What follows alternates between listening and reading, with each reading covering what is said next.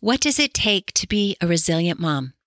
This was a question a woman asked me not long ago as we sat together on an airplane flight. The answer is a beautiful overview of what we are doing here, studying resilience together. This is Leadership Parenting, episode 42, 5 Things That Resilient Moms Do.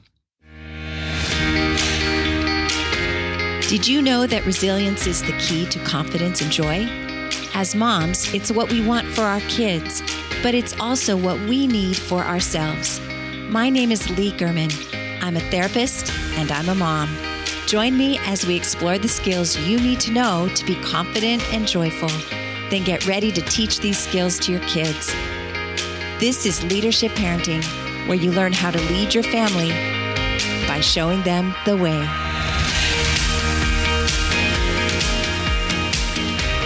Hi there, and welcome back to Leadership Parenting. I'm so happy to be with you today. I have been doing a ton of traveling. I know maybe some of you have too, with the holidays and all the kind of gatherings going on. I've been on airplanes a lot. And recently I was on a flight sitting next to a woman who was traveling for business. And we started talking, and she was explaining her job and the conference she was headed to. And she told me all about her family. And then she asked me what I do. And I always hesitate for a minute, wondering just how detailed I should be. I used to tell people I'm a therapist, and then I would spend the rest of the flight listening to my new friend's problems. And so usually I don't mind, but lately I've been a little bit more deliberate. If I'm going to talk with people about the pain or problems they're experiencing, I want to start it off on the right foot. And what I mean by that is the powerful foot, the one where we're talking about personal power and choice and hope and light. And I love talking about the path out of pain. So I've been practicing my elevator answer to the question, what do you do? And this was a great time to give it a try. So I told her, I help moms be resilient so they can teach it to their kids. She was quiet for a minute, and then she asked me, what does it take to be a resilient mom? Well, that was a big question, and I didn't really have a quick answer for her. And this was not a transatlantic flight. Of course, I've been teaching the skills of resilience for years, and I have a huge library of knowledge in my brain. I'm thinking of the dozens of episodes where we've gone into the resilience pillars and all of the skills and the tools we're studying. And I doubt she was ready for that whole earful of deep explanation. So I came up with a shorter answer. Resilient moms do whatever it takes to face challenges, trusting that they're enough and that they can do it. They know they can't control the challenges they face, but they can choose how they react to them, trusting that as they show up, they get stronger and more resilient. Well, she liked the answer, but it wasn't enough. It was too vague, too general. Yes, but what do they do to be resilient? Okay, she asked for it. It was such a great question, and it did lead to a pretty deep conversation for about an hour. A great overview. So I thought I'd share it with you all here because it helps to see the path that we're on, get an overview of the purpose, why we're on the path, and what we're learning from kind of a 30,000 miles up view. Hopefully, if you've been with me on this podcast journey, you'll recognize these concepts, and maybe you've even started to implement them in your life. I hope that's the case because we have so much research that tells us that these resilience skills make huge differences in how we feel and in how we parent. And this isn't an exhaustive list, of course, but I thought of 5 core things that we as resilient moms, we do. So let's go over the characteristics of a resilient mom in my 5 things I identified quickly on an airplane ride. Number 1, resilient moms practice self-awareness. Self-awareness. Wow. That's a big word, a big concept. What it means is we're in touch with our internal world where our thoughts and feelings live. The more we can know ourselves, especially our hurts and our needs, the more we can bridge that distance between where we are in our emotions and our thinking and all of that, where we are and where we want to go, where we want to be. That self-awareness is the foundation of building emotional maturity. And in the beginning of our lives, we start out with very little of it because as little children, we're not aware of the thoughts and feelings we're experiencing. Your children, when you look at them, they're thinking in concrete terms. They can't hold those abstract thoughts. They have very little insight and impulse control. Babies feel what they feel. They let you know about it when they cry. Toddlers demand and often tantrum when they don't get what they want. Hitting, biting, kicking, screaming, all examples of meltdowns where a child's internal world is in battle with what's going on in his external world. And when we see this happening, hopefully as adults, we can have compassion because inherently we understand that our child has not yet connected those dots. They don't have the ability to put words to their feelings. They can't track their patterns very well that help them predict that they might be disappointed and be prepared for it. Well, those things I just listed, those are the things that happen for us as we gain self-awareness. And we help our children do this by modeling for them. We set boundaries that become predictable and we respond to their needs so ultimately they understand how to begin to do that for themselves in an acceptable way. That's the goal, that we are modeling it for them. And I have a lot of moms who are still kind of stuck where their toddlers are. They don't understand all the big emotions they have inside of themselves, and they aren't very good at controlling those emotions, or regulating them is a better word. Basically, as adults, we aren't much different from our toddlers, except that our brains have matured enough to be able to practice this self-awareness. It's kind of the vehicle that helps us have the capacity to think through those abstract thoughts, notice them, track them, even talk back to them. And the ability to consciously choose how to cope with our feelings and put words to our needs, make requests that the needs be met, and even meet those needs ourselves. So we have the capability to have a high level of emotional awareness and control because our brain has matured. Now, you may think that this should all come to you very naturally just because you get older. And while it's true that some people do seem to naturally understand how to work with their feelings, most of us do not. Most of us just think what we think, feel what we feel, and do what we do without really connecting those dots. And this is what our kids' brains do. Most of us adults are still doing it like our kids, me included at times, coming from the state of being unaware. So easy to live in our adult bodies with adult brains and keep living with a curtain drawn across our awareness, hiding ourselves from ourselves. And this isn't anyone's fault. It happens to all of us. But the good news is that every single one of us can improve our ability to be more in tune with ourselves and gain increased control or regulation over our moods and then our behaviors and even ultimately our overall happiness. So we study self-awareness. We learn to pay attention to ourselves, how we're feeling, what we're thinking, and what we're doing in any moment. You know how many people have a hard time just pinpointing what they're feeling? This lady and I talked about that for a few minutes. Like, sometimes I don't even know what I'm feeling, she said. Of course, it makes sense. We don't usually teach this to our kids, so you probably didn't learn it officially from anyone. But here, together, we learn it, and it goes a long way to stabilize us and connect us to ourselves. When you study how your brain works, how your body works, how they work together, we learn to work with a combination. So generally, we're getting to write a little user's guide for ourselves, and this brings us into a much more powerful place to deal with our challenges. I think becoming aware of our values is part of it too, the things that matter most to us, so that we understand what the source of our joy is and how we can use it to guide us and why we get upset. The second thing resilient moms practice is mindfulness. Basically, what this means is that we learn how to direct our attention, ultimately to stay in our present moment, truly the only place we have any power or choice. And what I've learned over the years is that the human mind actually has a really hard time doing that. It likes to travel, to go back in the past and rethink things, study them, relive them. And it likes to travel to the future and anticipate, imagine, and predict, mostly bad outcomes that could happen. We have a wandering mind. And it takes our attention different places, often to places that don't serve us or help us. So one main skill of resiliency is learning how to tell our attention where to go, to direct it. And this takes some awareness and some practice. And I don't think anyone ever gets it to a level of mastery where we do it perfectly. That's just not how we work as humans. Instead, mindfulness is a tool that we'll always need. It helps us build that muscle of directing our attention toward the things that serve us and help us so we can redirect our attention whenever we get knocked off our desired path. You know, I talk a lot about intention and attention. And when you can understand that your intention is where you get to set the vision, set the destination for your attention, then it really doesn't matter if you get knocked off your path. For instance, I know who I am. I know my value and my inherent worth. And my intention is to stay connected to that because when I do, I handle things, not just some things, but everything. Because no matter what happens, my wholeness and wisdom isn't going anywhere. I'm protected and powerful with that knowledge. But then life happens, and my human brain and I wander. I wander to the past. I wander to the future. I have what ifs, and I do all those other human things like compare and judge. And I get lost a little bit in the negatives and the scaries.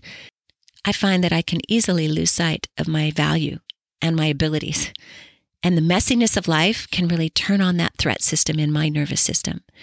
And when my threat system is on, I often lose touch with my ability to think clearly, logically, and remember all those things that I know are true. So of course, 1, self-awareness helps us notice this.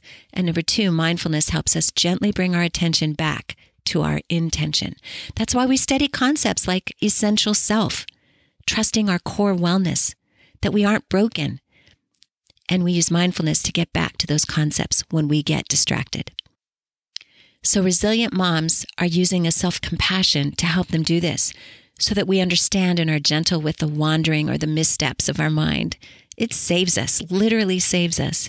We don't have to do it perfectly either. We just have to keep returning to our intention to remember we are whole, valuable, and wise. 3, resilient moms practice flexibility. Okay, she said, the lady on the plane, what is flexibility? I'm sure she was thinking yoga poses, stretching. I think an easier way to envision flexibility is to look at its opposite, rigidity. When we're rigid in our thinking, our actions, we have a distinct idea and concept that needs to be followed. Things have to be a certain way. And that gets defined in our expectations in our mind.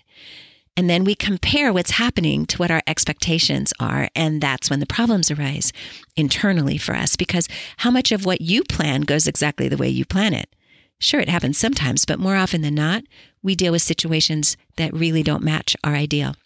She literally laughed out loud at this one. Ideal. My ideal goal, my ideal self, the ideal I've built in my mind. I know, I said, it's like never, right? Well, flexibility means that we learn to hold things loosely instead of tightly. The thoughts we have, they're just words, stories in our heads. And some of them really serve us and some really don't.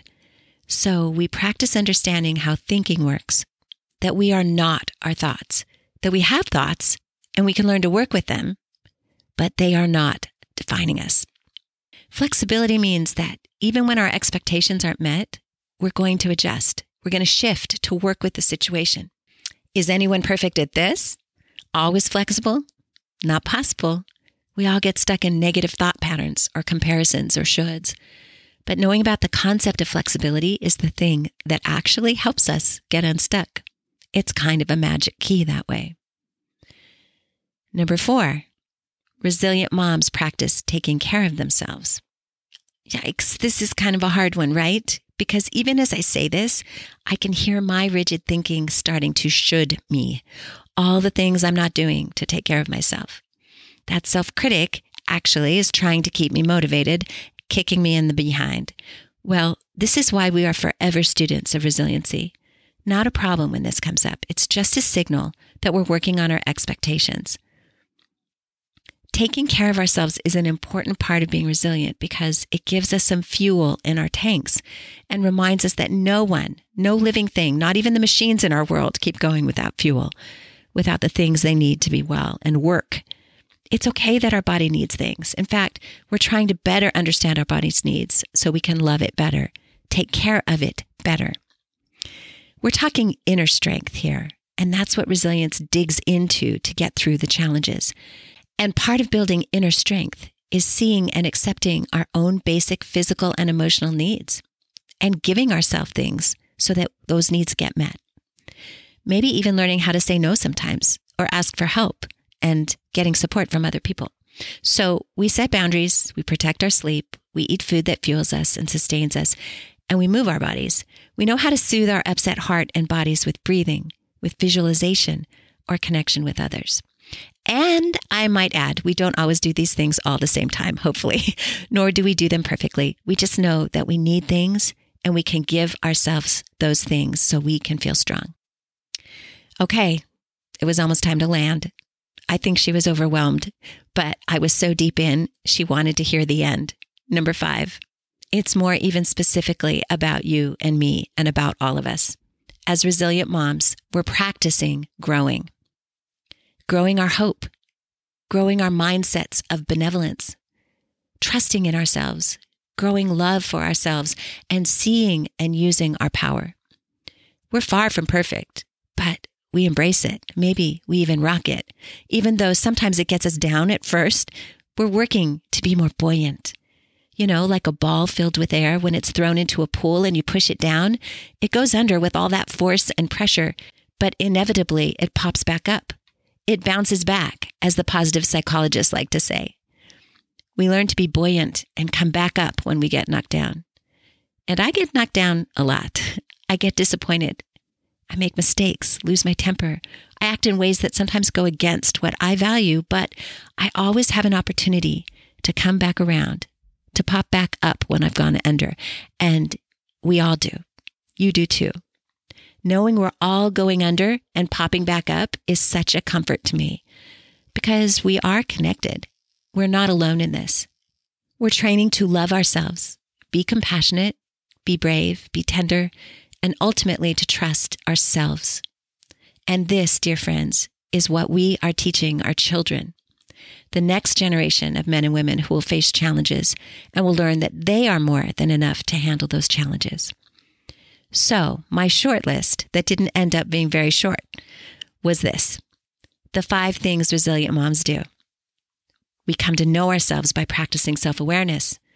We learn to direct our attention by practicing mindfulness. We learn to hold things loosely by practicing flexibility. We nurture our bodies and practice taking care of ourselves. And we accept our imperfection and practice growing. So this is the answer I gave to the woman on the plane. I don't know. I expected her to have eyes that were glazed over, maybe. Instead, they were filled with tears. "I'm a mom," she said. "My life, it's crazy sometimes. I needed this." Well, I thought of my life, especially when I was raising kids, even now, as I'm a trained, experienced, and completely imperfect student of resilience. Me too. I need it too, I agreed. Don't we all need it? You may have noticed that my list of 5 things all had one word in common: practice. Resilience is a practice. It's not a destination. It's a way of life. It makes room for us to live life with hope and some peace. And I just love it. I'm so thankful for it because we aren't perfect and we don't have to be. That's the best part of resilience training and the reason why I believe in it so, so much. So thank you for studying resilience with me. And to the woman who I met on the airplane, who just might be listening today, thank you for your very tender and wise question and for the opportunity it gave me to put together a short list of what we do as resilient moms. What a joy it is to have answers to our questions, to have solutions to our problems, to have hope for the things that we most worry about, and for the opportunity that we have to teach all of these things to our children. Stay open to your wholeness and your wisdom, and stay with me, practice with me. The world is a much brighter and more joyful place because of the work we're all doing here together. I look forward to talking to you all next week. Take good care. The Leadership Parenting Podcast is for general information purposes only. It is not therapy and should not take the place of meeting with a qualified mental health professional. The information on this podcast is not intended to diagnose or treat any condition, illness, or disease. It's also not intended to be legal, medical, or therapeutic advice. Please consult your doctor or mental health professional for your individual circumstances. Thanks again and take care.